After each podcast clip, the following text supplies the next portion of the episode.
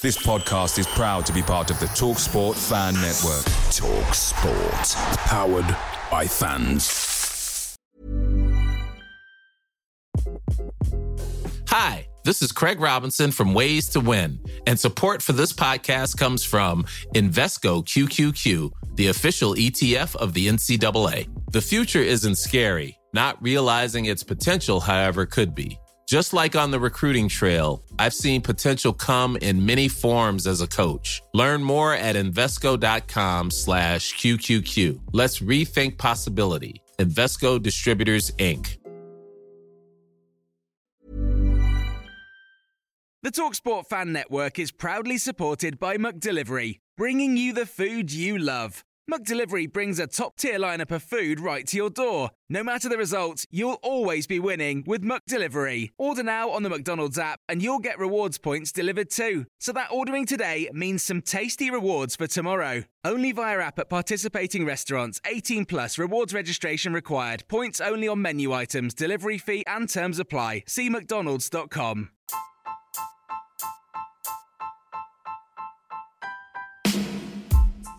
Hi guys, welcome back to your weekly Stoke City podcast, every step along the way. So the season is very much marching on, but this week we'll discuss the win versus West Brom, discuss the upcoming game versus Bristol City, as well as all the hot topics from around the club this week, including your questions that you've sent in to us once again.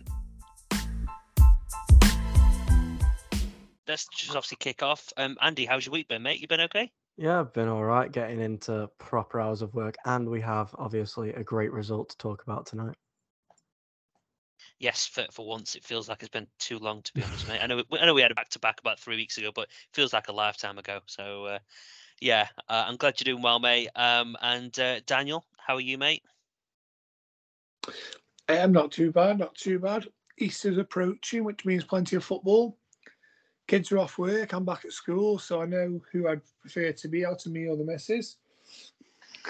I'll tell you what though, uh, do, do, you have much chocolate these days? I used to love it as a kid. You loads of chocolate, Easter egg, uh, Easter egg hunts. That's a bit mouthful. Uh, I've got to be careful there, aren't you? Easter egg hunts. Um, I used to love them, but yeah, I, I, don't seem to get much these days. I'm quite disappointed. I'm I'm expecting an egg off, off at least both of you. Silence, well, brilliant. Okay, brilliant. Well, I'm currently, if I turn, turn my head to my right here in my uh, front room, I can see uh, one, two, one, uh, 12, 12 Easter eggs on my uh, cabinet over in the corner over there. So yes, there's plenty of chocolate in this house. They aren't all for people in here, but yes, they're. Uh, we've been busy buying them all up. So that was an invitation, Andy. Just so you know, mate. I'll see what I can do, mate. Trying to save up for car insurance and that at the moment. Mate, you, you can you can fight my four year old for hers if you want. I don't, yeah, I don't I can do that for you. Right, lovely. Anyway, let's get on to what we actually came here to speak about, shall we? Because we've got a hell of a lot to go through um, this week. We've had a lot of questions from from obviously the, the listeners as well, which we need to go through. Um, but let's start on a nice positive note. This is going to be a positive pod, no negative vibes at all. We beat West Brom. Andy, you went to the game, mate. How, how did uh, how did it go? Amazing. Obviously, with Forrester coming back in the team, everyone had a bit of excitement about him. Uh, a few people thought he started off a bit shakily as well as Harwood Bellis, but none of them put a foot wrong. Defense on top, obviously Baker, Allen, that midfield duo showing their class, and Brown being the player that we all know he can be. It was amazing to see how we can do. Tommy Smith, a lot more attacking than what he normally is. Maybe he's finally had that word from Michael O'Neill, you know, he needs to show what he can do in order to show that he's going to be here next season. And Maja coming off the bench, as much as we've said he's a bit slow and he's not done this and he's not done that, he showed what class he can have. Yeah, he, he came on and, and really made a difference, didn't he, mate? It's obviously we'll get on to teams later, but he's he's been a bit quiet this season. I don't think we've seen the best of Maja by a long chalk, and we've already discussed previous weeks, which we're not going to go into. But you know, we, we've discussed the reasons why we think that is. Um, but you're right, mate. I think previous games when he's kind of come on, or even when he's been starting, he's he's kind of had lacked the impetus to to take the ball forward. Whereas obviously that run to, to obviously set up Baker was exactly what you want from him. You know, run at the defense, make make them make mistakes, cause them issues. And maybe O'Neill's had a bit of a word with him and said, look, you know, you're doing most of your game well, but you just you're not putting enough pressure on. Maybe it's as simple as, as O'Neill's had a word. Yeah, obviously it's sort of what Maja needed. I think we we know how he is from the Sunderland Till I Die documentary. We've talked about that to death at this point, but yeah. I thought like we actually played it to him the way that he likes it. Obviously, he set up Baker for that third goal, which I will say the limbs in the away end in the 94th minute were I could never imagine anything better. But I think obviously Tymon he had his chance as well. He probably should have scored his, but we weren't complaining with the fact that Baker got his. Well, I thought it was interesting because because Dan, I mean, previous games we've all seen it. When we went two 0 up, I actually looked at the uh, the betting, and West Brom were uh, I think it was I think it was forty to one to win, um, and there were fifteen to one to get the draw. And I'm not gonna lie, I was tempted to put some money on the draw at that point. And then West Brom go and score. And I'm like, I really should have put some money on it now. But for once, we actually didn't. But um, are we learning from mistakes or did we just take our chances? Or maybe a bit of both? Uh, yeah, hopefully we're toughening up a bit, like um, our game management and obviously how we react to conceding because it appears that for a very long, long time, probably about four years, uh, one goal when we've conceded has quickly been followed by a second. If and that's obviously if the team have needed another goal, and it seems like you know, we capitulate to the point where the the opposition have done enough to win the game, and then we pull ourselves together. Hence why we never get absolutely beaten, but we regularly throw away leads. Yeah, it was it was a very uh, refreshing change, and um, very I mean, much so. Yeah, and, and Andy, I mean, you you mentioned the fans, mate, and I, I must admit, for for a, season that's just kind of fading away, uh, there was no sign for me that the fans have given up or the fans don't care. Um, and there was certainly no signs that the players are in holiday mode either. Um, I think we've got firstly a a great kind of togetherness in the squad. I think despite a disappointing season, they're clearly all enjoying their football. Um, and I think the fans, I wish it was the same at home, but the fans away from home, as you said, it was a great mental. Um, and I just wish we could replicate that at home because they were great, weren't they? Yeah, the fans were great. None of them really gave the players stick. None of them gave Michael O'Neill stick, which when we've been losing as of recently, it's been a lot of, you know, oh, Michael O'Neill out, oh, your football's crap and all that. But when we win, you you can tell that the fans are always on Michael O'Neill's side. And considering we've had four wins in three games, and we've probably sank West Brom's playoff hopes at this point, you could just tell there's a togetherness within the fan base.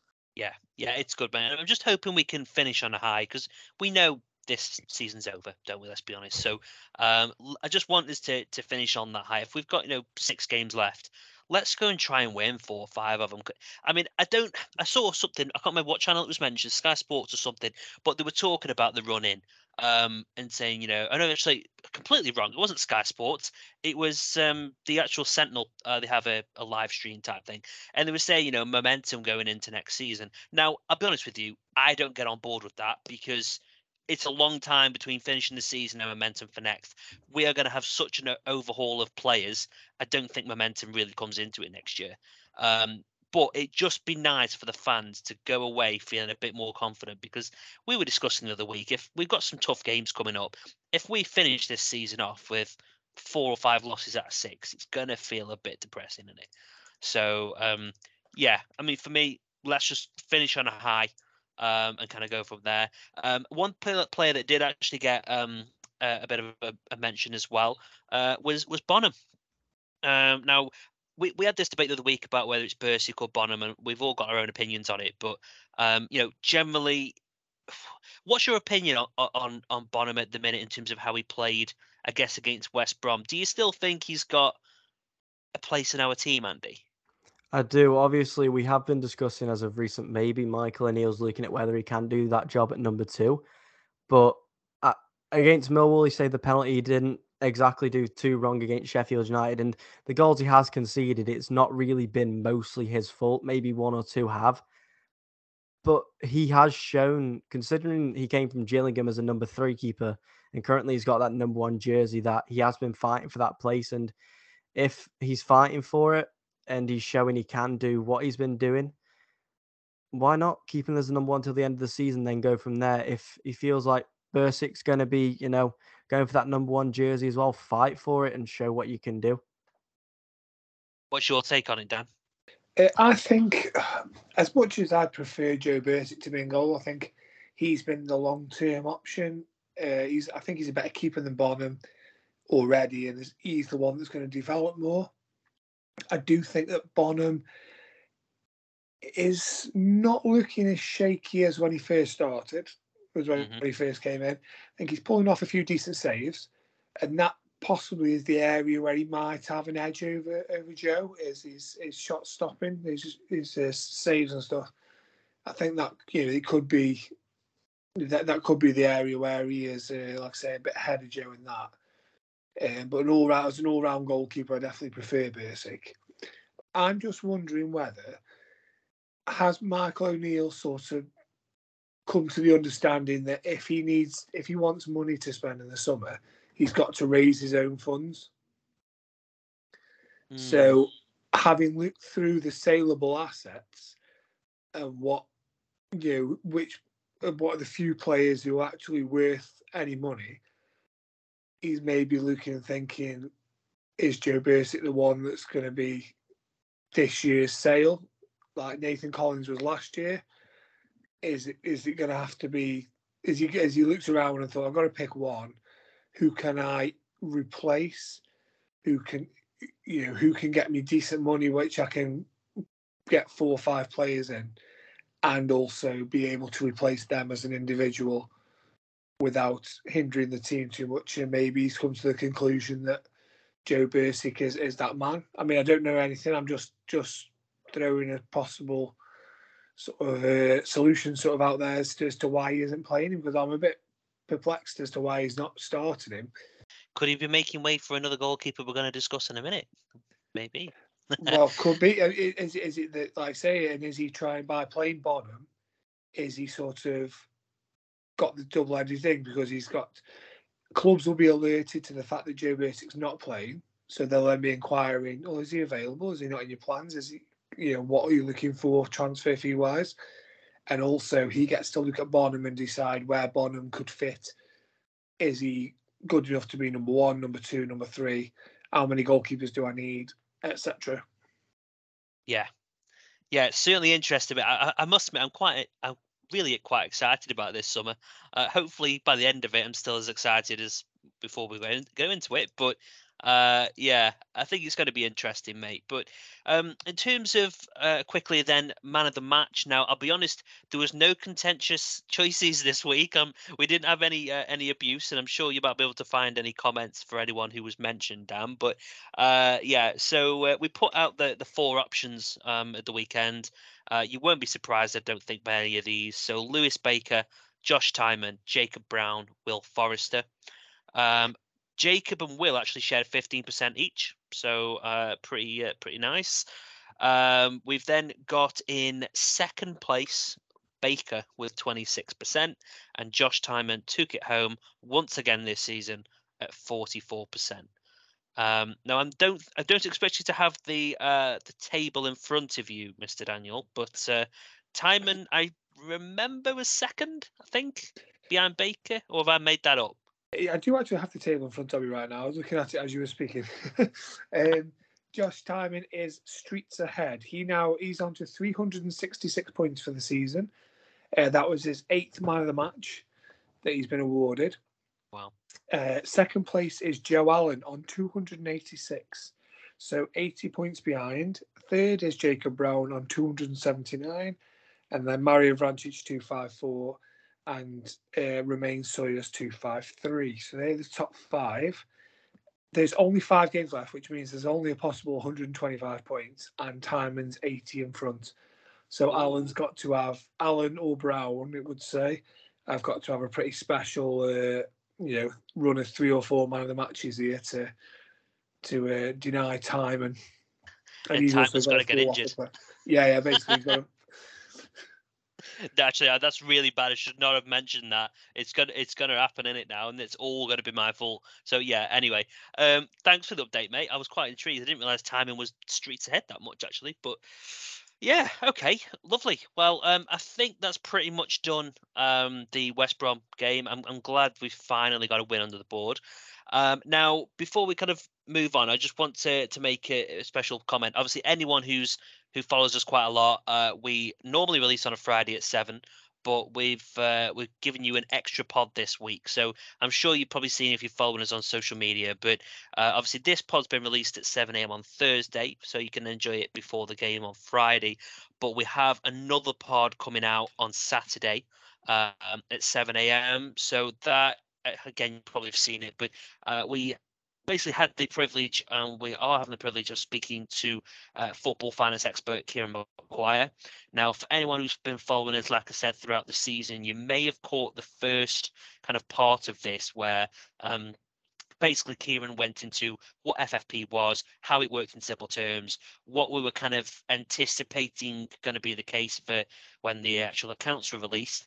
Well, the accounts are released now, um, and you know we're going to be speaking to Kieran, uh, delving into them in a bit more detail. Obviously, importantly, trying to find out what this means for us next season in terms of budgets, hopefully. Uh, and of course, you know the FFP changes or s- uh, profit and sustainability, as they like to call it, uh, those changes that are going to be coming down the line as well. So uh, not just the headline figures that you see in the media. So um, I know all three of us we're we're really looking forward to that one, aren't we? yeah, I really can't wait for it. Uh, it was, like I say, uh, the first one was just learned so much from it. Kieran's sort of a wealth of knowledge in this field. Uh, we're so lucky, really, to be getting him on. So yeah, the fact he's coming back again, we mustn't have scared him off too much the first time. No, no, absolutely not, mate. And uh, we're gonna have to give him some oatcakes as a thank you, aren't we? I know he. he I think I remember seeing he, he liked he ketchup on his his though, mate. oatcakes.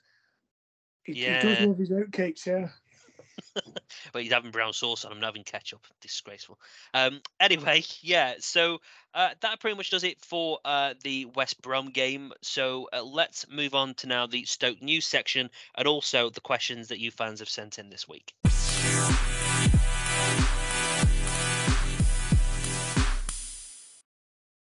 Okay, so first off, uh, a goalkeeper that we well, we've been speaking about goalkeepers, but a goalkeeper that potentially uh, could return to Stoke is Asmir Begovic. So um, he's currently with Everton, um, and uh, his contract ends in June. So um, we put a bit of a poll out there in terms of whether uh, you know obviously Stokies would have him back um, as our number one goalkeeper. Now, sixty-three percent of you said that you would have him back um, as the uh, the number one. I can't say I'm overly surprised, but um, I mean, Dan, obviously your memories of of Asmir, um, I'm sure will be probably quite positive. Uh, would you have him back for, as our number one goalkeeper? Uh, yes, yeah, in a shot. I mean, he's 34, which you'd think is old for a footballer, but actually for a goalkeeper, there's a lot of goalkeepers in the you know the early to mid 30s and the sort of the prime years for them, aren't they? Where they, they perform at the best. Uh, and you know he doesn't. And the, let's be honest, he doesn't have to be at the best that we saw him in the Premier League to be a good, solid goalkeeper for us.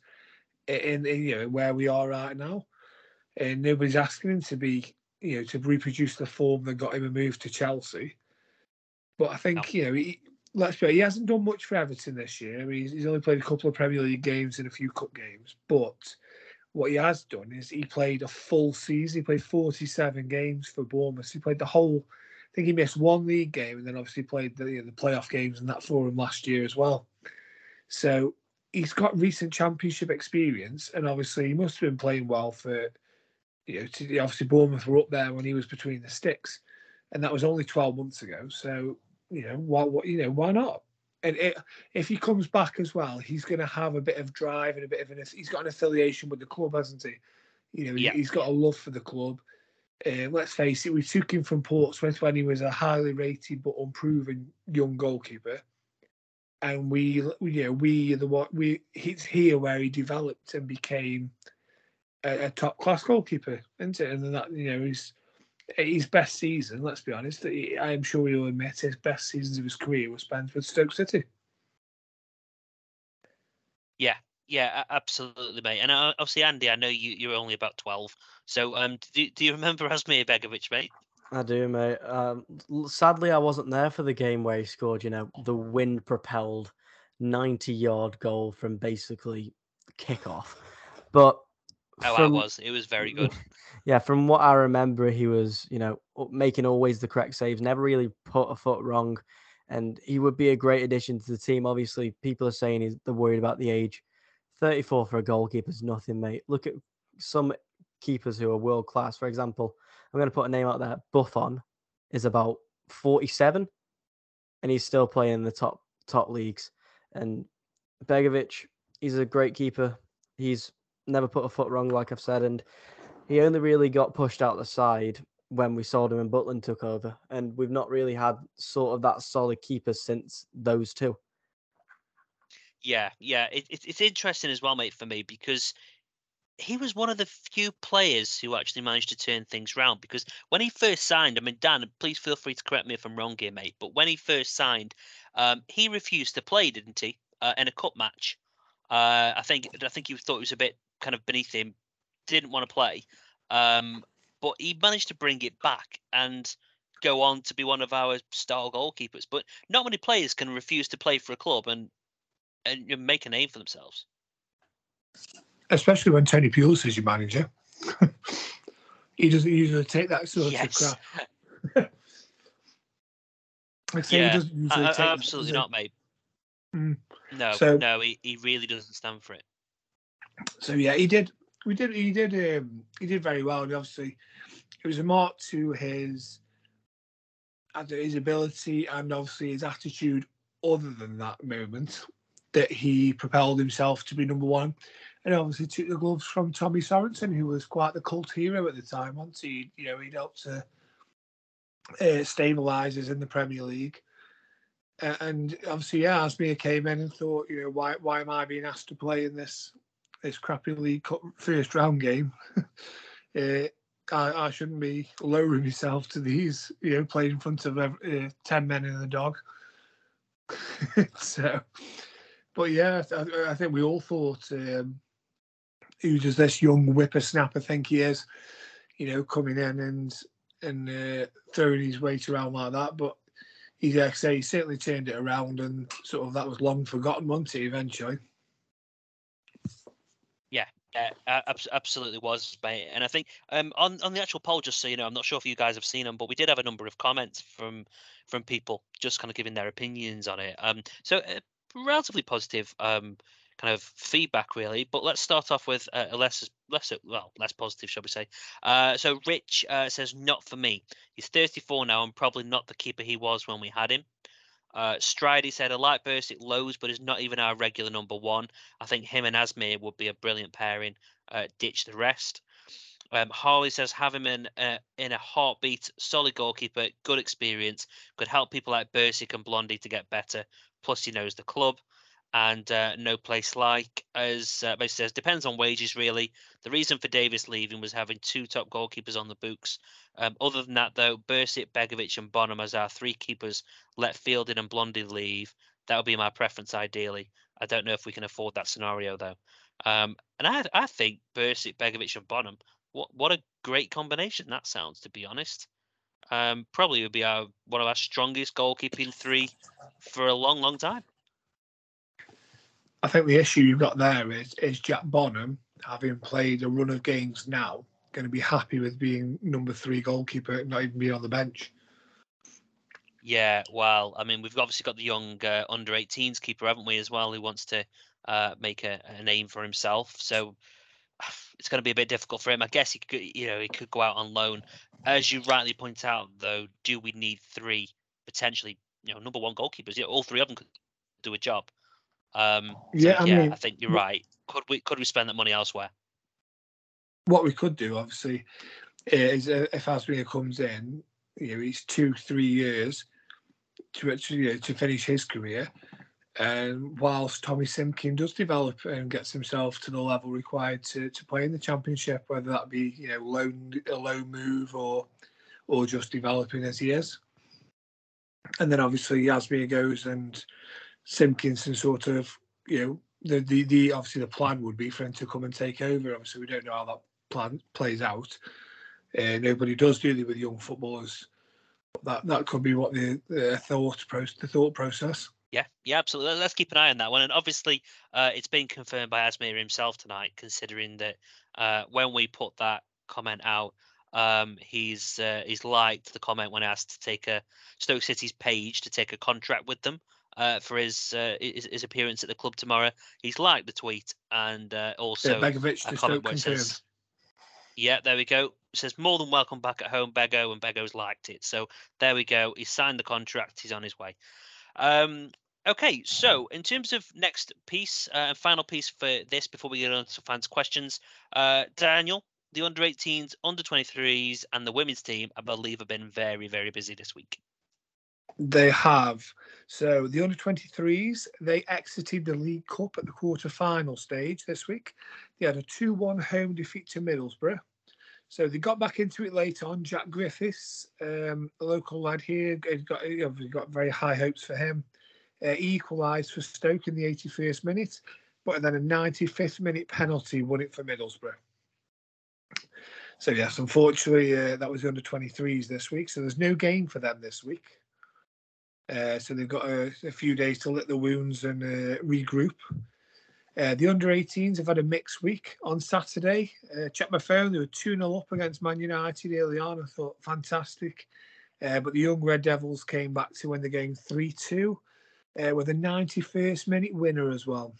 So, yes, that's two injury time losses we've taken there in two games uh, this week. And then on Tuesday, though, we did turn it around and we went all the way to Sunderland and won 1 0 thanks to a goal from Emre Tezgel.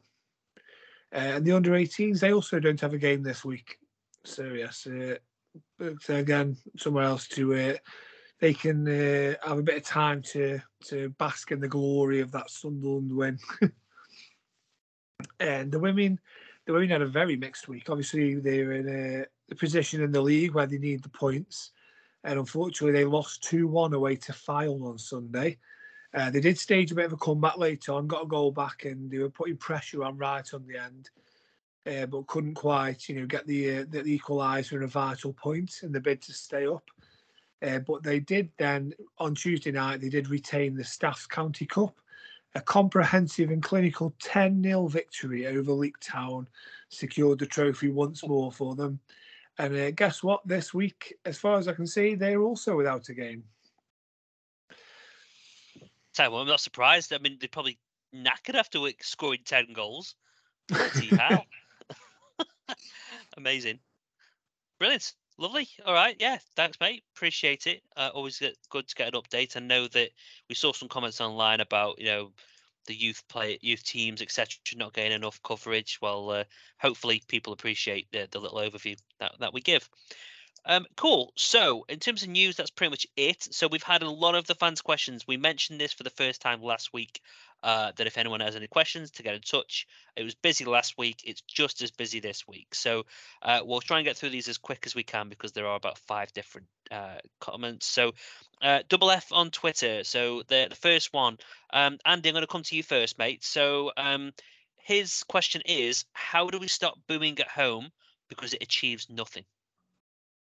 It's one of them. Obviously, it's not all fans, but it is most fans. And if I've got the table up here of our home form compared to our away form, we're 17th in the league for home form, but 11th in the league for away form, which shows at home normally, you know, it's been renowned as a place that no team really wants to go, and it's sort of come a hunting ground for some teams, but appears that with the way we play against the teams that want promotion, the teams which are up there, we play very well. When it's against teams lower down, it's sort of, you know, a bit relaxed. And with me personally, I don't boo players at all. I know people say, oh, it's like a, getting a bit of a telling off at work, but no matter what goes on, you need to back the players unless it is completely woeful. But still, then you don't boo them off, and it just knocks their confidence down. And they'll probably start thinking, well, why do I want to play for a team? You know, where if I'm putting in the effort, I'm just going to get booed off.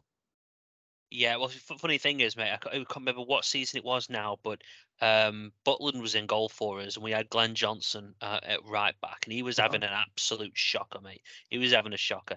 Um, and anyway, we are all saying get him off, and yeah, he needed to go off.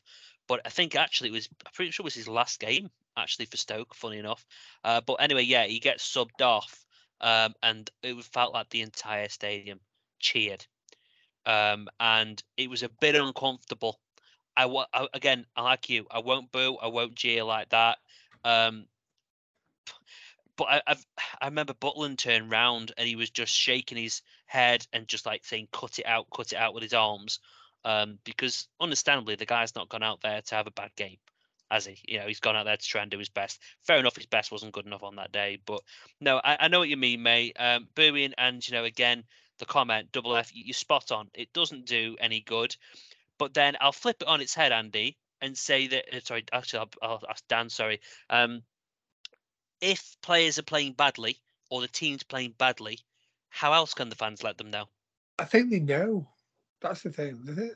When players are playing badly, they know they're playing badly. Do they, do they need to be told that they're playing badly?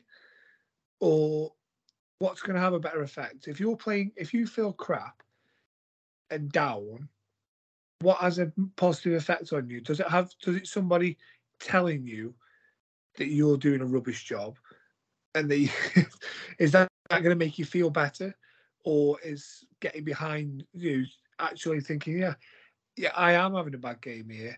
Nothing I'm doing is coming off, but these, you know, these fans are behind me. They, they're, they're still with us. They're still going. Is that going to have a more? To me, that's going to have a more positive effect on a player than than booing or, yeah. or just you know getting up and screaming abuse at them. If, if they're having a bad game, they know they're having a bad game. They don't need you to tell them. They'll be fully aware. yeah, and I mean, I would say I wouldn't say it's the majority of of, of fans really. I, I don't feel it is. Um, I mean, in terms of a direct answer to your question, really, in terms of how we stop booing at home, I think the fact is you'll never stop it. Um, I just think that the obvious way to stop it, and I know it sounds easy, the obvious way to stop it is just to win games. People don't boo when they're winning. The minority won't boo when they're winning. And it's so much easier said than done, as we all know this season. Um, but I think, yeah, we just maybe need to think a little bit more about how it affects players. It's no never going to do them any good. It can turn. I remember the you know the cupping of the years that we had, you know, a season or two ago. Um, you know, we, we don't want to go down that route. We don't want a divided fan base and, and, and you know and players. It, it, doesn't do anyone any favors. Um, I I think we all love this club when the fans and the players are, are on the same side. Siege mentalities or whatever it is, um, no fan base and, and team ever do well when they're separated for me. So um, yeah, thank you very much uh, for, for your question, much appreciated. Uh, Christian Clues uh, is next. So it says, um, I think that we should play uh, Forrester next season on a regular basis, and Tezgel due to the interest from the likes of Chelsea. Um, I mean, Dan, surely Tezgel in particular needs to be. In fact, Forest, oh, they both need to be in that first team next season, wouldn't you say? Uh, Forrester, definitely yes. Uh, he, he, obviously the game he played last season. I think he was unfortunate in that he's had a lot of injuries since then. I think the second half of last season, he had an injury that sort of meant he was just you know just about fit and ready to go for that game at Bournemouth. And then obviously he got injured again in the summer. Um, and then obviously Mansfield took him injured, and then he got injured again after he broke into when he got fit and broke into their team. So he's fully prepared to be a Stoke player, judging by that. But um, but yeah, I think the time now for him definitely is to be properly integrated into the team. And uh, yeah, I think people again, you know, because because he has sort of been out on loan, been injured, and there's not been a lot said about him during the season. I've heard a few, I've seen a few comments, people saying, "Why is James Chester been playing all season when we could have been playing this lad?" And it's like, well, he hasn't really been available. He's he's been injured a lot. So that's that's why. but obviously, it's being used as another stick to, to beat the manager with, uh, which is unfortunate. Uh, but yeah, he, uh, to me, he, he, should be definitely in consideration. Uh, if I was Michael O'Neill, I'd, I'd be telling him, "You're not getting out on loan next season. You are part of the first team squad. You will be in my thoughts going forward. Yeah. Uh, and obviously, pre-season is a, is a chance for you to nail down your spot for the first game, and then it's your shit to lose from then on, then onwards. He is a young lad, so especially at centre half, there is probably going to be ups and downs with him. We've seen that with the young lads that we've had already. You know, Ben Wilmot, for example, um, Harwood Bellis. You know, there's there's games when they're top form, there's games when they're not, and I think you just got to ride that out uh, while they gain the experience. Um, obviously, he's not the only one either. We've got uh, Connor Taylor will be coming back as well, and I think Connor Taylor's a, I think he's a couple of years younger, isn't he, than than Will Forrester.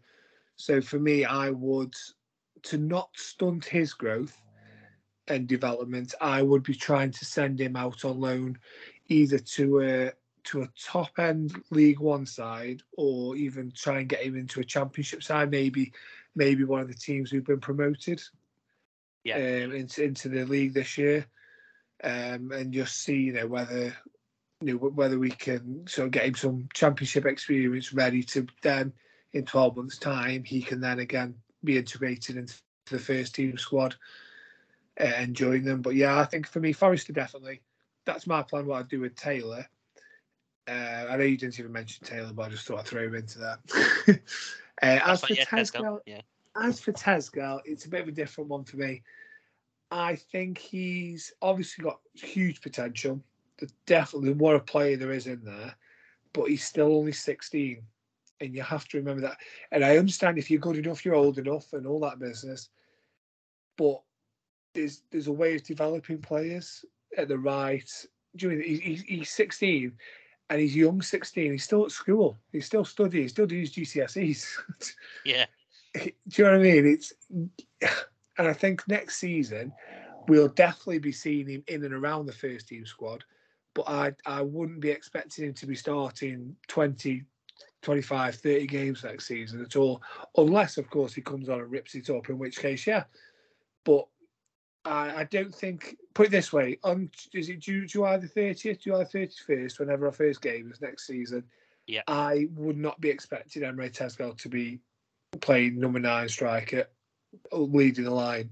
I I wouldn't be surprised if he's on the bench. Uh, I think he'd definitely be in the reckoning, and I think he's definitely going to be in and around the squad during you know pre-season, and the manager will be having a very close look at him. Okay. Cool. Andy, would you agree or disagree with with any of that?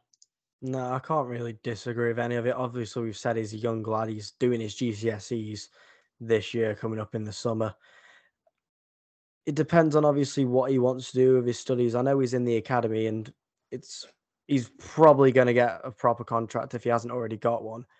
But it depends also what he wants to do with his education wise, whether he wants to still carry on and either choose a scholarship with the academy or go into a sixth form or a college. But like we said, he will be in and around about that first team. Highly likely he'll be on the bench for quite a bit. He might get, you know, the odd substitute appearance, but if he is going to start a game, it would be probably early rounds of either the FA Cup or the Carabao Cup. Cool. Okay. Well, we're all in, all uh, in agreement there. So, Christian, thank you for that, mate. Uh, we'll move on to to Ben Burgess. Uh, so he wants to know what our realistic expectations are. Will we be ready to tackle promotion or another season of consolidation? Which is one hell of a big question, and we'll try and keep this as, as uh, small as we can. Now, uh, I mean, my personal opinion on this one, Ben. Um, I would love to say that it's just going to be a simple case of signing a few players to improve on the team we've got and going for promotion. My only concern here is that we've got a lot of players we're going to have to um, replace. As we said the other week, it's going to be a bare minimum of 14 players we're probably going to have to replace unless we can get a few extended loans into next season, which probably isn't going to happen. So we're going to have a bare minimum 14 players it would for me take some incredible signings and very good quick gelling um, of those signings to give us that chance. Um, I said last week it's crunch time this summer for O'Neill. Um, he's going to be under more pressure than he's ever been under because he's going to have the option to really nail down his master game with the players he brings in. And you know, potentially we'll speak to Kieran about this, but potentially, you know, he's probably going to have more money than he's probably had previous seasons. So, I mean, that's my personal opinion. That I think it's going to be a bit of both. If I'm honest, I think it's going to have to be a a playoff push. I don't think we're going to have enough for automatic unless we really do well on the on the signings front. So that's my my long-winded answer because I don't think there is a short, simple answer. Um, Andy, what's your thoughts, mate? Is next season is your gut saying next season is a promotion season or a consolidation season, and will the fans accept a consolidation season if it happens? Well, we've been saying every season that we've looked at the signings we've bought and we've gone, you know what, we've got a real good chance here of going automatics and getting playoffs, and it's all falling apart. Obviously, this season was meant to be that, and then we were hampered with major injuries. We've had to make a lot of loan signings and some signings which you could see as emergency. But 14 players in through the door at bare minimum, unless we get extended loans. If you're really seeing a team bring in 14 players and have them completely gel within the space of a transfer window and signing them as the season's going on as well, not particularly. If we get some of the players to extend who want to probably have to take a pay cut, it could help with the squad gelling. But like we said, we've got a good few youth players in Connor Taylor, uh, Will Forrester, who definitely help out with the defence. Michael O'Neill's got more money than he'll probably ever have from what we've seen with the accounts, but we don't know fully until we hear from Kieran. It's a 50 50 for me. My heart says that it wants to go for those promotion places, but my, my brain's telling me, you know, it's not very likely. Yeah, yeah, it's going to be tricky. I mean, again, I'll probably open this question then to you, then Dan, instead. Um, will the fans accept consolidation? I don't. I genuinely, for O'Neill's sake, I don't think they will. I, I really don't feel like they're going to accept a, a mid-table finish again for O'Neill. Uh, no, probably not, and that's unfortunate, really, because it's it's a, it's a long-term project this, and it, it's still we're still not out of the woods. But I don't think on on the um, the financial side of it, he's still got a lot of work to do.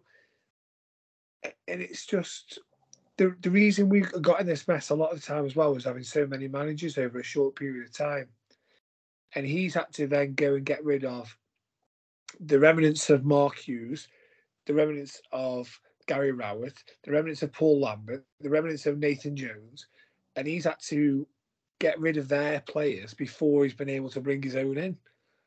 Yeah. And it's like now, now he's done the hard part. Now he's freed up. He's more than you know, the wage bill has been slashed by more than half.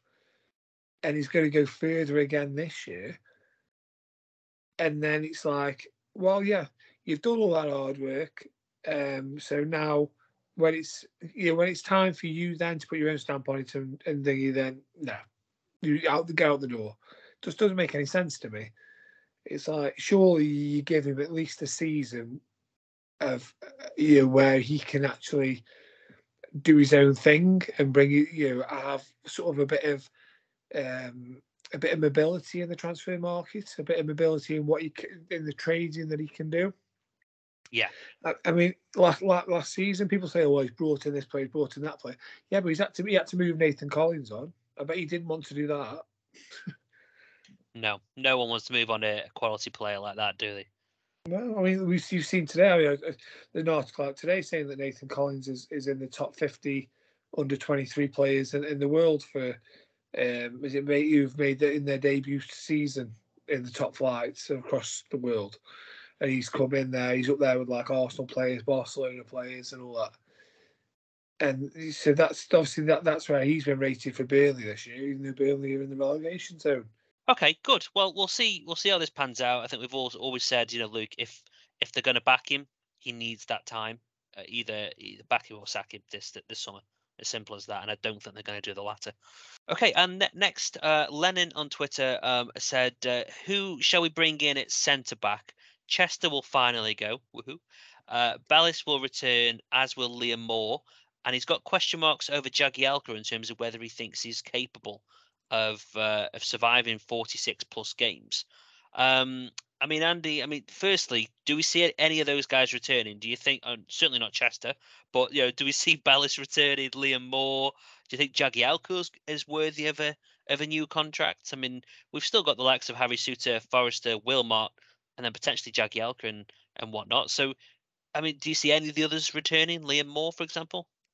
Uh, Liam Moore, obviously, I I think he has another year on his contract at Reading, but it's whether he's in the next manager's plans. Obviously, they've got Paul Ince as interim manager at the moment. Also depends on what type of money he's on. If we can afford it with, you know, the finances we get given. If we can afford it, I don't see why not to bring him back. He's been solid. Um, Harwood Bellis, apparently on a radio interview, I haven't actually listened to it all, but he said that he's quite happy in Stoke and Man City are open to the offer of letting him leave. So whether that's on another loan or a permanent, he would be a great fixture. But we have got obviously a lot of solidarity there with um, Forrester, Souttar when he comes back from injury, Wilmot, he can play at right back or in the centre back position. I don't really think there's going to be too much recruitment in the, you know, centre back field on the position. Obviously, right back, I believe Tommy Smith's out of contract if he's got, um, and that means, you know, at the moment we've only really got Dehaney who plays there who hasn't really proved himself, and Wilmot you can chuck out there.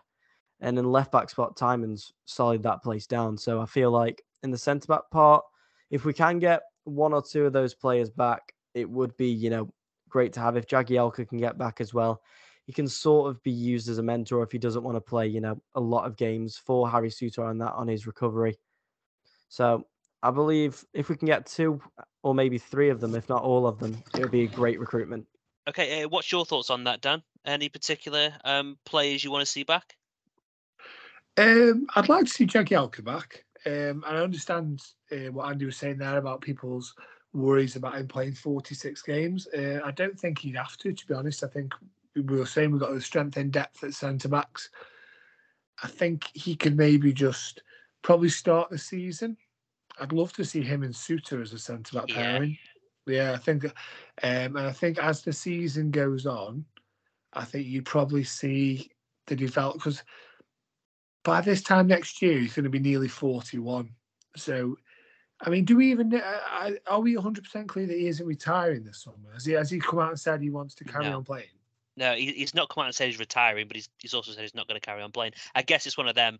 If you don't carry on playing, you you announce retirement. So um, yeah, yeah. I think if he, he's probably going to wait and see what he gets offered, I suppose. And if he's still enjoying the game, I suppose the same as anything. If he's still if he's still enjoying it, he's going to try and carry on and see if someone's willing to to, to give him a contract. well, I think uh, Jagielka will he'll definitely be in the actual salary bandings because we were as as tight as we could be when we signed him uh, from Yeah, Derby, so he can't be on much. And he went Derby, didn't he? And Derby wouldn't be able to pay him much. I think he's he's doing it for the love of the game at this point, isn't he? And like Yeah. I say, forty years of age. Um, so I think, to me, like I say, he started off at this club. I think that maybe that was the reason why he possibly came back as well. Like he's gone full circle with his career. And yeah, I'd definitely give him another 12 months. I think he probably at 41 this time next summer, he's probably going to be looking to retire. So, like I said, I'd start the season with him. I think he's probably going to start the season in the side, isn't he? Uh, if he continues pre-season as he has done this year, anyway. Uh, and then obviously as the season goes on, he's probably going to be drop out for a game or two, drop out for a couple of games, and then hopefully that's when your younger players will come in and start nailing down the, place themselves. But I think you, know what a what a player to have around for, you know, the peak the likes of Will Forrester, Ben Wilmot, um, Taylor Harwood Bellis. I think if we were gonna if we're gonna sign a centre half, the only one I'd want to get to, to, to sign again would be Harwood Bellis. I think if we don't get him, I'd be quite happy just to to go with what we've got. Yeah, um, like I say, I think obviously Chester leaves, Forrester, Forrester comes in, so that's know, that position's been taken in the squad, hasn't it? Straight away there. Re-sign Jagielka. We've got Wilmot as well. Uh, Souttar comes back. So we've got good competition, especially if we're going to be playing four at the back. We've got four spaces, uh, four uh, players for two spaces there, aren't we? Yeah, it's it's going to be more the full back positions we need to strengthen there, isn't it? To be honest, so. Um, Yeah. but yeah, no, that's cool, lovely. And then finally, uh, thanks for that, Lennon. Uh, finally, yeah, Matty P.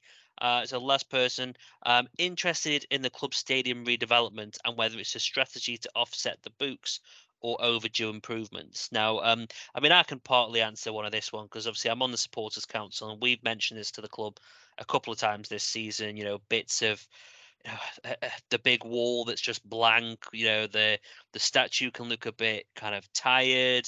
Uh, there's paint that's kind of peeling off sides of the stadium. It is looking a bit of a tired stadium.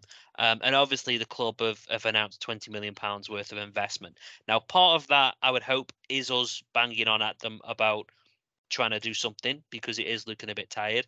And other bits, I know that, like for example, the seating. I think the seating's been in. Um, on the kind of you know the periphery of, of what they wanted to do for a while. So yeah, I don't think it's a matter of you know trying to move the books around or anything like that. I think it's purely the fact that they have seen that you know look they want to they need to be more commercial. They need to sell more things. Maybe a uh, different events and conferences they want to sell as part of their you know hospitality and and a bit. I think they they know as a you know they need to be better. They need to look better because the stadium is looking old.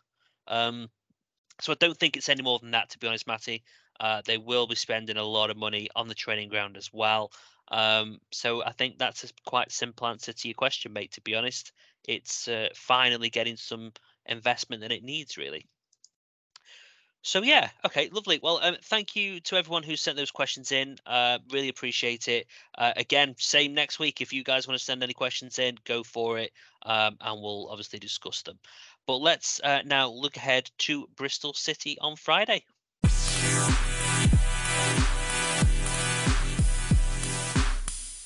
Okay, okay then. Bristol City on Friday. Um, Andy, I'm going to come to you this week, mate, and uh, your stats, please, mate. I will do. So, first one, after losing just three of the last of their first 23 home league games against Bristol City between 1906 and 2008, we've uh, we have lost the last three in a row. Um, second one, Bristol City are looking to record a league double over Stoke for the first time since that first um, game against them in the 1906 1907 campaign. Um, it is Stoke's first ever home league game on Good Friday. All the previous 37 have come away from home, winning just four. But we did win against Bristol City last year on Good Friday when we were away 2 0. Um, Bristol City have lost three of the last 14 league games on Good Friday. Um, and they haven't lost on Good Friday in consecutive years since 1933 and 1934. And a fact about Lewis Baker for you is that he scored eight goals in 16 championship appearances for Stoke this season since arriving in January. And um, he had only scored two goals in his previous 46 championship appearances across spells at Sheffield Wednesday, Middlesbrough, Leeds, and Reading. With their injury news, there's only three this week. Uh, Thomas Kalas, uh, a centre back, injured. Uh, George Tanner, also injured with a hamstring and a knee injury, respectively, both coming back late April. And um, Nathan Baker's been injured since around about January time, I believe, with a head injury. He's not going to be back till about the end of the season. Nice, well done, mate. Put a lot of effort in again. Um, I wonder whether uh, you know you've put Dan to shame this week. Uh, Dan, how are your stats looking, mate? Uh, well, it's as Andy mentioned, last three games at the Bet365 all been Bristol City wins. Uh, the last win for Stoke was in 2008 when it was a promotion six pointer and we won 2 1. Can you remember who scored both Stoke goals that day, Mike? Uh, well, it was obviously Mama Sidibe. It was indeed Mama Sidibe. Um, so yeah, Bristol City they've won one. They've only won one in the last eight games, and they've only had one away win since they beat Peterborough on October the second. So they aren't in great form on the travels at all. We need to stop complaining about our form, then, don't we? Yeah, gosh. Uh, last time out was only the fourth time this season that Stoke have scored three or more goals in the league, and only the second since August. Uh, but despite this, we've scored 66 goals across all competitions this season. And in the last 20 years, only 2007 2008, uh, when we scored 72 goals, I saw seen us score more. So we've got a bit of a record there. We've got six six goals to get in the last five games to uh, you know make this the uh, the highest scoring season in 20 years. Go back further than that, and it was like when Good John was there, and we were scoring like hundred goals a season. It's like ridiculous. um, the 3 1 win at West Brom was also the first time we conceded and won since September the 11th when we beat Huddles- Huddersfield 2 1 at home. Proof that when we do concede, we are a very fragile side, aren't we? We do relax a lot, don't we? yes. Um, and the last thing I've got is uh, on Lewis Baker. Since he made his full debut, January 22nd, he has scored eight goals. Now, in the championship, that would put him third top scorer in that time. Only Brennan Johnson, nine goals for Forest, and Alexander Mitrovic, who has 11 for Fulham, have outscored him in his time at Stoke. It's something in it with. Baker. It's something with him. Like I, I, I've typed a message into the WhatsApp group, didn't I, saying it about this stage of the season. If he had played all games with the rate he's going at, he'd have around about 24, 25 goals. Yeah. For a centre That's defensive crazy. mid, it's something, mate. I mean, if he can Um, take that form into next season, God. and we get another player, even one other player, one striker, let's say even Jacob Brown or whoever, gets 20 goals that season, and maybe a few more goals chipped in around the team. yeah. That is a that's a scoring ratio for any promotional team. Yeah, I feel like next season, the three players we've got to build it around is Tymon and Brown and Baker. Yeah. Yeah. 100%. Do you want players who've played for both sides? Yeah, yeah. Well, we can say we can say managers wise, Dean Holden. Yes. So Dean Holden. Um, there's another. What? There's another manager. Uh, the current Bristol City manager, Nigel Pearson. Nigel He's a former Stoke first team coach. Uh, and obviously, also Joe Jordan and Tony Pulis managed both sides as well. Uh, player wise, so out of the current Stoke side, there are th- Stoke uh, squad. There is three players who've played for Bristol City: Frankie Fielding, Liam Moore, and Benik Afobe. So none of them will be involved on Saturday. um, but yeah, other other players. So is going to run through a few now? Ade Akinbiyi, Oh. Tony Dinning, Richard Dryden, Adam Federici, Ben Foster, Mark Goodfellow, Chris Iwelumo, Tony Kelly, Richard Keogh, Boaz Myhill, Peter Odemwingie, Martin Patterson, Stephen Pearson, Mark Prudhoe, Ronnie Sinclair, Sam Vokes, and Ashley Williams. So there's quite a few players there again. Uh, anyone who sticks out for you there, Mike? Oh, I mean, I mean, there's a few, mate. I mean, even randomly, uh, Ashley Williams. I forgot. I forgot he played for us, to be honest. Um, but yeah, there's there's a- there's a few that stick out, mate. To be honest, on that list, isn't there? Quite a Um, few Od- goalkeepers. Obviously, goalkeepers. Yeah, yeah. Yeah, I Federici. forgot Foster. Federici paid for us. In all honesty, Well, he barely did, didn't? I mean, it's a Mhm. little bit like um. Oh, I can't remember who you mentioned early on in that list. Now, there was someone you mentioned. It. Oh yeah, Fielding. There you go, Fielding. The guy hasn't played for us, so it's a bit of a stretch, but I'll give you that one. Uh, but yeah, it's uh, it's it's an interesting list. Every week when you bring these up, it, it must admit it surprises me. there's one or two that appear to come up every week. Yeah, yeah, Ade Akinbiyi's been on there about four times. Oh, Addy, what a striker he was, guys. I don't know if you, I don't know if you ever saw much of him, Andy, but Addy, No, bloody brilliant, mate.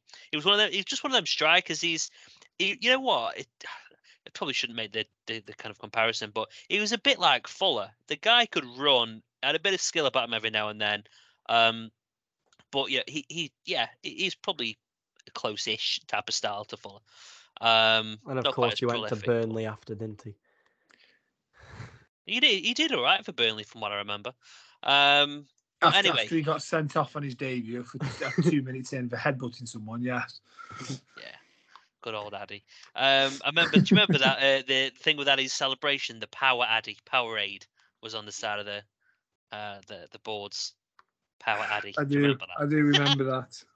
that? Brilliant. God. Anyway, anyway, but this is gonna be a five-hour pod if we don't move on. So, um, yeah. So as always, uh, Graham McGarry has uh, kindly got in touch with his uh, predictions. Uh, let's see what he's got to say this week.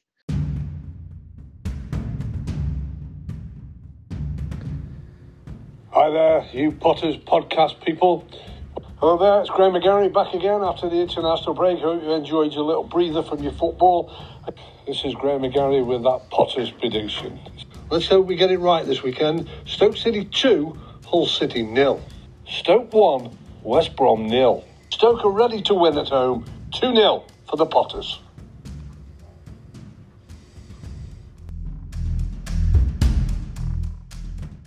Hello there, this is Graham McGarry again with your Potters predictions. Of course, we've got a double headed weekend as it's Easter. And of course, the first one is at home on Good Friday afternoon, coming off the back of a terrific win against West Brom that brought that song out again at the Hawthorns. We always beat West Brom. Michael O'Neill's side now, we're looking to back that up against Nigel Pearson's Bristol City side at the Bet365 on Friday afternoon. Stoke, of course, aiming to try and finish in the top half of the Championship. I think it could be a good day at the Bet365 because I'm going to go for a Stoke 2 0 win. A couple of days later, they're off on the travels up the M6 to Blackburn Rovers, a side that looked as though they were going to make the playoffs but have just dropped off a little bit in the last few weeks. But they'll still fancy their opportunities that are coming along to get themselves back in the frame for an end of season playoff. But Stoke could spoil that party, and I'm going to go for another three points for Michael O'Neill on his travels. Blackburn Rovers nil, the mighty Potters won. Graham, yeah, thank you very much indeed, mate. Uh, love the positivity. Keep it coming. Uh, you know, you've been very, very positive this season. Dare I say, more positive than us three put together. Um, so yeah, thanks very much. Okay, and uh, the next piece of audio we've got is from a Bristol City fan called Suts. Um, a uh, a bit of an interesting uh, bit of score lines towards the end of this audio. So uh, yeah, check this out, and uh, he'll be able to give a bit of an overview of what we should expect from Bristol City this uh, Friday. Hi guys, this is uh, Sut, uh, Bristol City fan, um, coming up to you guys at Stoke on Good Friday. Um, this will be my third consecutive away match at Stoke that we've been able to go to. Um, we've done all right on the previous two. Um, I'm not feeling so optimistic this time. Um, Bristol City, what can I say about us and our form this season? Um, it can be summed up in the 95th minute of the opening match of the season at home to Blackpool when uh, we conceded the equaliser, and that's been a common theme this season. Um, I think we hold the record um, for the most goals conceded in the last five minutes and possibly injury time. Um, nothing worse than the uh, Forest game at home when we're winning 1 0 in the 89th minute and we end up losing 2 1. And that just sums it up this season. Um, the game, when you came to us earlier in the season, uh, you've been on a good run. We've been awful. Uh, hard fought 1 0 to us. Um, even injury time, nine minutes, we were all convinced that you were going to get an equaliser. Um, yeah, again, Joe Allen got sent off in that at the end. He likes getting sent off against us. Um, pretty sure tomorrow's going to be, oh, sorry, not tomorrow, Friday's going to be a feisty affair. They normally are between us, even though got two teams now with very little to play for, if not pride and players' contracts for next season. Um, feeling around Bristol City, um, summed up on Saturday uh, when we drew 1 all home to Peterborough, who were down to 10 men. And uh, again, the, the fans, the singing section were not happy, don't agree with that, um, of the outright um, songs and booing. But um, that just is a summary of our very, very disappointing season. Been hit by injuries, played by injuries, we've had to play a lot of youngsters. Um, having said that, we've got players like Andre, uh, sorry, Andre Weimann, Weimann um, who's been phenomenal this season. He's on 19 goals, number of assists after coming back from a cruciate uh, injury. He's one to watch. Uh, Han-Noah Massengo um, can be absolutely outstanding on his day, uh, like he was at Preston this season. Um, but uh, we've got a young star uh, coming through and one to watch for the future if he stays with us. Alex Scott, only 18 years old, um, absolute phenomenal talent and one to watch. Um, big club sniffing around him already, like Tottenham. Um, for Stoke, I think your uh, season flattered to deceive as well. You started off really well. Um, and then you've been on a sort of a bad run. And uh, I'm sure you guys are really disappointed with where you are and where you're going to finish in the season. I said two teams going into this with not a lot to play for other than pride and, uh, I say, players' contracts. As far as us coming up from Bristol, um, I think there's going to be about eight, 900 of us, which isn't bad for Good Friday and where we are in the league at 19th. Um, however, we're in the Super Six on Sky. I'm predicting on there um, that we will uh, narrowly lose 2 1. probably you guys scoring in the 96th minute, which will just absolutely uh, sum up the season. But um, I'm sure it'd be a, a competitive game, and uh, always look forward to coming up to Stoke. It's always a, a good atmosphere, and uh, and I'm sure we'll see you boys around up there. Look forward to a good game. Cheers. Oh, just forgot to add as well, just one other thing. Uh, this is my 10th away match of the season. And uh, in the previous nine, uh, we've lost. And we've conceded on average three every game. Um, that's pretty much sums it up. The last few away matches have been two. Bournemouth conceded three. Uh, Swansea conceded three. Blackpool conceded three. Fulham conceded six. West Brom conceded three. Birmingham conceded three. Um, I could go on. Oh, Coventry conceded three. Um, a few last minute goals in there, but I think you get the gist. Anyway, um, it's yours to win, boys. Cheers. Um, okay, uh, just so a quick, t- sh- oh, quick shout out as well. Sorry to Mrs. McGarry, who's uh, got COVID at the minute and not feeling very well. So Graham's told me he's sort of he's looking after her. So yes, uh, hope she's feeling better soon. And uh, don't make sure you don't give it to Al Graham. We can do without him. Going. Yeah, exactly. We we, we, we need those uh, those vocal cords weekly. You can you can have you can have a break in the close season. But yeah, no, thank you, mate. Appreciate it. Um, so yeah, in terms of then uh, teams and prediction, very quickly then, Dan, um, what team are you going for, mate, on Friday? Um, not that I think Bonham's playing terribly, but I again would like to bring Joey Bursik back in. I think you know he'd benefit from you know a bit more. He's going to benefit benefit from a few games between now and the end of the season. Um, I'm going to go with a four-two-three-one. I'm going to play Harwood Bellis, test him out at right back. Uh, Smith did well at the weekend, but again for me, Tommy Smith's now playing well because he's looking for a contract somewhere else next season. And uh, to be frank, I'm going to get more out of playing Harwood Bellis there because he may possibly be back here more than Tommy Smith is next year. So he'll be playing right back. Uh, Forrester and Jagielka as the two central halves. Let's test Forrester out in a two in a, a back four. He's got Jagielka alongside him for a bit of experience. Josh Tymon is playing left back. Um, again, Joe Allen. I'm not sure Joe Allen's going to be here next year, so he's dropping out the side for me. Uh, Lewis Baker can be in the midfield. He can have the armband, and he'll be joined by Adam Porter. For me, uh, who's obviously they've been captaining un, captaining the under 23s. Uh, so yeah, give him a game, uh, and I'll like I say, then send midfield with Baker. Let's have a look what he's made of. Uh, Romaine Sawyers, he's going to be playing in the number 10 position for me. Again, he's another player I'd like to see back here next season. So he's going to be playing behind Maja. And then I'm going to got Philogene Bidace on the left and Campbell on the right. Again, for me, Jaden Philogene Bidace, if the opportunity is there, he is somebody I think we should be interested in bringing back next season. And obviously, Tyrese Campbell is hopefully going nowhere as well. So Jacob Brown gets a rest for me. He'll be on the bench, ready to come on if needed. And obviously, maybe, you know, Tom Sparrow, Emre Tezgel can be on the bench as well as youngsters and can come on as well. So, yes, that's my team. And I think we are going, I think we're going to end the season well. I'm going with a 3 1 win on Saturday. Copying West Brom, eh? Yes. You uh, you you stole mine. I was going to go three one. I'm, I'm going to stick to the same team as, as West Brom. To be honest, um, I'm trying to think of any changes I want to see in there.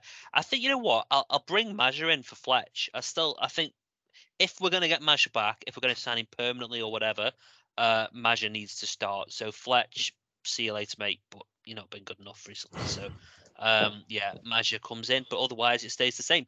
Um, Andy, any particular major changes for you, mate? I've gone for a bit of both combined. So I've gone back to the 4 2 3 1. I feel like the five back is played against West Brom because, you know, it was a formation which, when played against them, plays well. And Michael O'Neill likes to chop and change between the two. So I feel like he'll go back to the 4 2 3 1.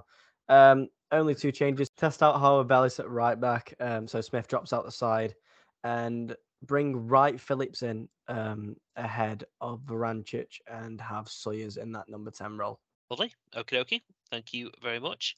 Um, did you give me your score prediction? 2 1, mate.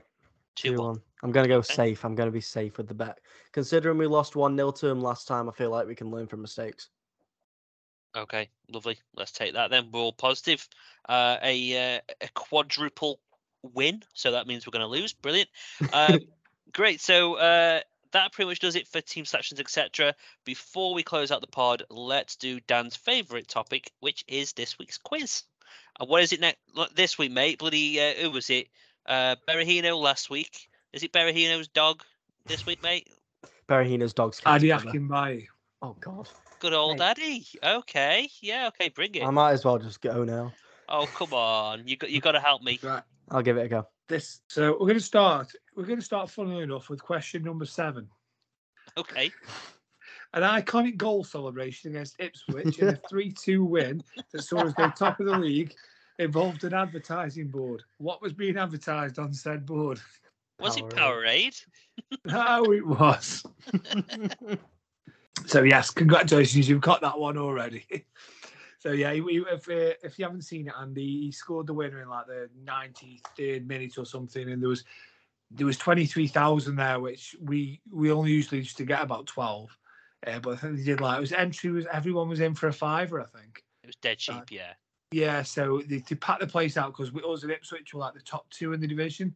They, they were top, we were second, and uh, we scored like I say we were beaten three two in the last minute, and he run over to the Powerade board, obviously just pointing his finger and run his finger along it as if say like, yeah, that's me, Power Addy. um, Classic. Alrighty, God. so yes, uh, which so we'll go back to the beginning now. Then, which club did Addy start his career at? Well, I remember that one. Uh, that was Norwich. Norwich, yes. And uh, do you know that he scored his first ever? uh, He scored the first goal that I ever saw live. First game I went to was a one-one draw at the Reading. Victoria Ground in 1995, and he opened the scoring for Norwich that day. Right, yeah. Interesting. Yes. uh, I didn't even know it myself until I uh, I watched the highlights of that game back about. It was when I was on going on the YYY files, Mhm. and I was just watching it, and uh, with Ben, with Ben Rowley, and um, I just sort of, like googled it, uh, YouTubed it even, and it came up, and I was like, oh my god, Akinbiyi scored that goal. I didn't even know that.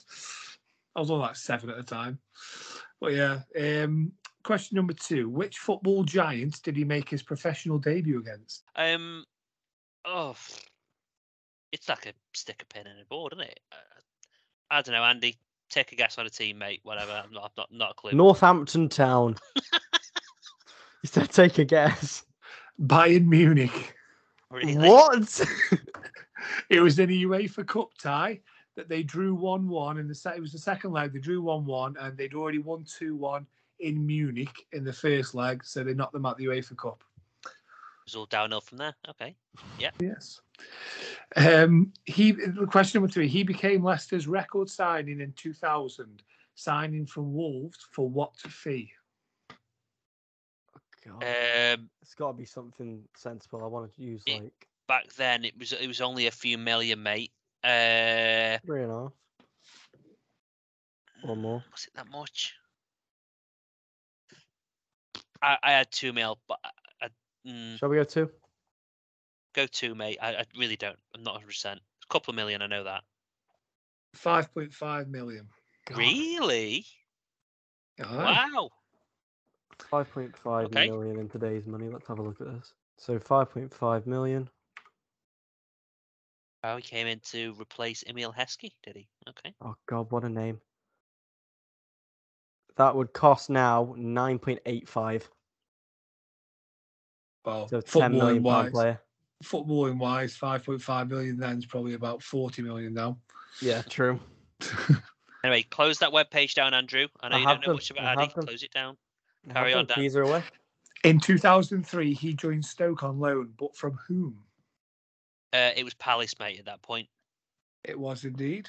Who did Akinbiyi score the winner against on the final day of the season Reading. to secure the Potter? Yes, Potters Championship status. Mike's just too good at this one. I'm just sitting here like, Uh, in 2003-4, Akinbiyi finished top scorer for the Potters. How many league goals did he score that season?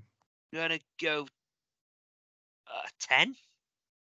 10, correct. Oh yes. what a guess. So, so you're doing well here. You've got six out of seven so far. Mike's Wow. doing This- well. Okay. So, what during his time at Stoke, he became a fan cult hero, didn't he, for his Yeah. effort and, and his energy. So, what was sold in the club shop with his signature on it? What piece of merchandise was available, um, specifically his, like that he used to wear? Oh, um, wasn't it gloves? Was it? Gloves? Were you in with gloves? Yeah, gloves. No, it was an Ade Akinbiyi headband. Oh, bloody hell, the headband. Yes. And I used to have one for five stars because I used to have long hair back then. Bloody hell, the headband, yes. of course.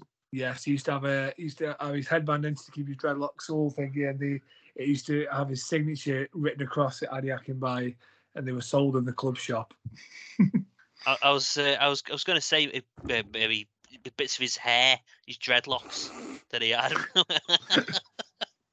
Good luck with that one. Okay, so is, is that all of them? Uh, so last two questions. Uh, Akinbiyi eventually left the club, joining Burnley for six hundred thousand pounds in February two thousand and five. But how did he force the club's hand in accepting the bid? Oh, how did he force the hand? Oh, blimey.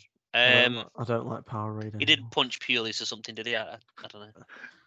Well, after having a number of bids rejected from Sheffield United, and then being told that an, Bur- the Burnley offer was being rejected, he staged. He reportedly, reportedly, staged a sit-in protest in Tony Scholes' office until they accepted the bid and refused to leave. you can just see that, can't you? Scholesy not having a clue what to do. He's just sitting there in front of the door. You're not leaving till I go. Mate, and, and Addy was built, and he had one of the biggest heads you'll ever see. I'm, Not a I player remember you'd walking up to one of the boxes, and Addy walks out of one of the rooms, right? And this guy is like flipping giant, built like a bloody sumo wrestler. Like I've never seen a head so big in my life. And he, he Um, was massive, like Jim, doing muscly and everything. Once he was ripped. Yeah, but I swear he was with Wilco. I swear it was Wilco. Oh, You can just imagine. You can just oh. imagine, can't you? Like Tony Scholes trying to get on with his like his office work and everything on his computer, and the other side of the desk is just hacking by. Just uh, let me go, let me go, let me go. Yeah. Okay, next, mate. Right, this is going to be dead long. Go on next. Question number ten. At Burnley, he joined a club with two ex-Stokies there, manager Steve Cotterill and midfielder James O'Connor. But he was quickly joined that summer by two more players who left Stoke for Burnley. Who were they? Wilkinson played for Burnley for a bit. So it'll be Wilco. And then. Oh, Jesus, who did we have in the team? It, was it a striker, Dan? It was a striker. Yeah. Oh, for God's sake. Oh, no. Um, wasn't John Parkin. uh, uh, I, I'm not sure, mate. I could be here all night. I'm not sure on the striker's name. Okay, it wasn't Wilkinson. I don't know where Oh, why right.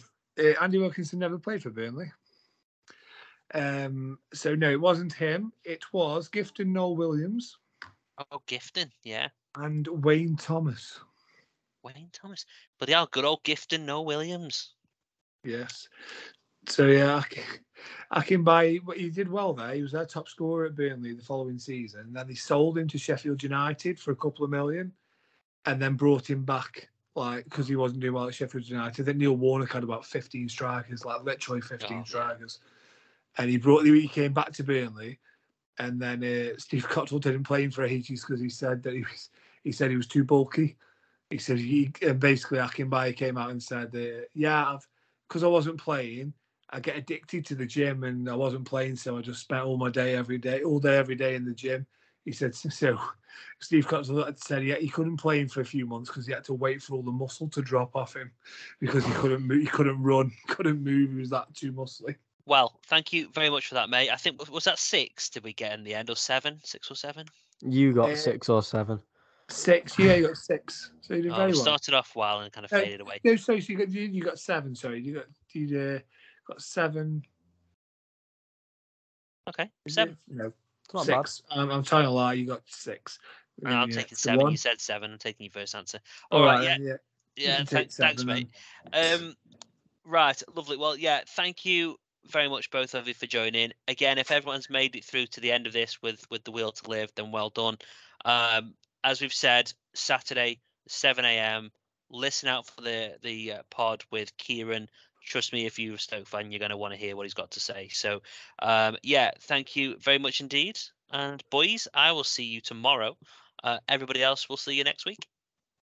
Adios. Uh, see you all. Away days are great, but there's nothing quite like playing at home. The same goes for McDonald's. Maximize your home ground advantage with McDelivery. Order now on the McDonald's app. At participating restaurants, 18 plus serving times, delivery fee, and terms apply. See McDonald's.com.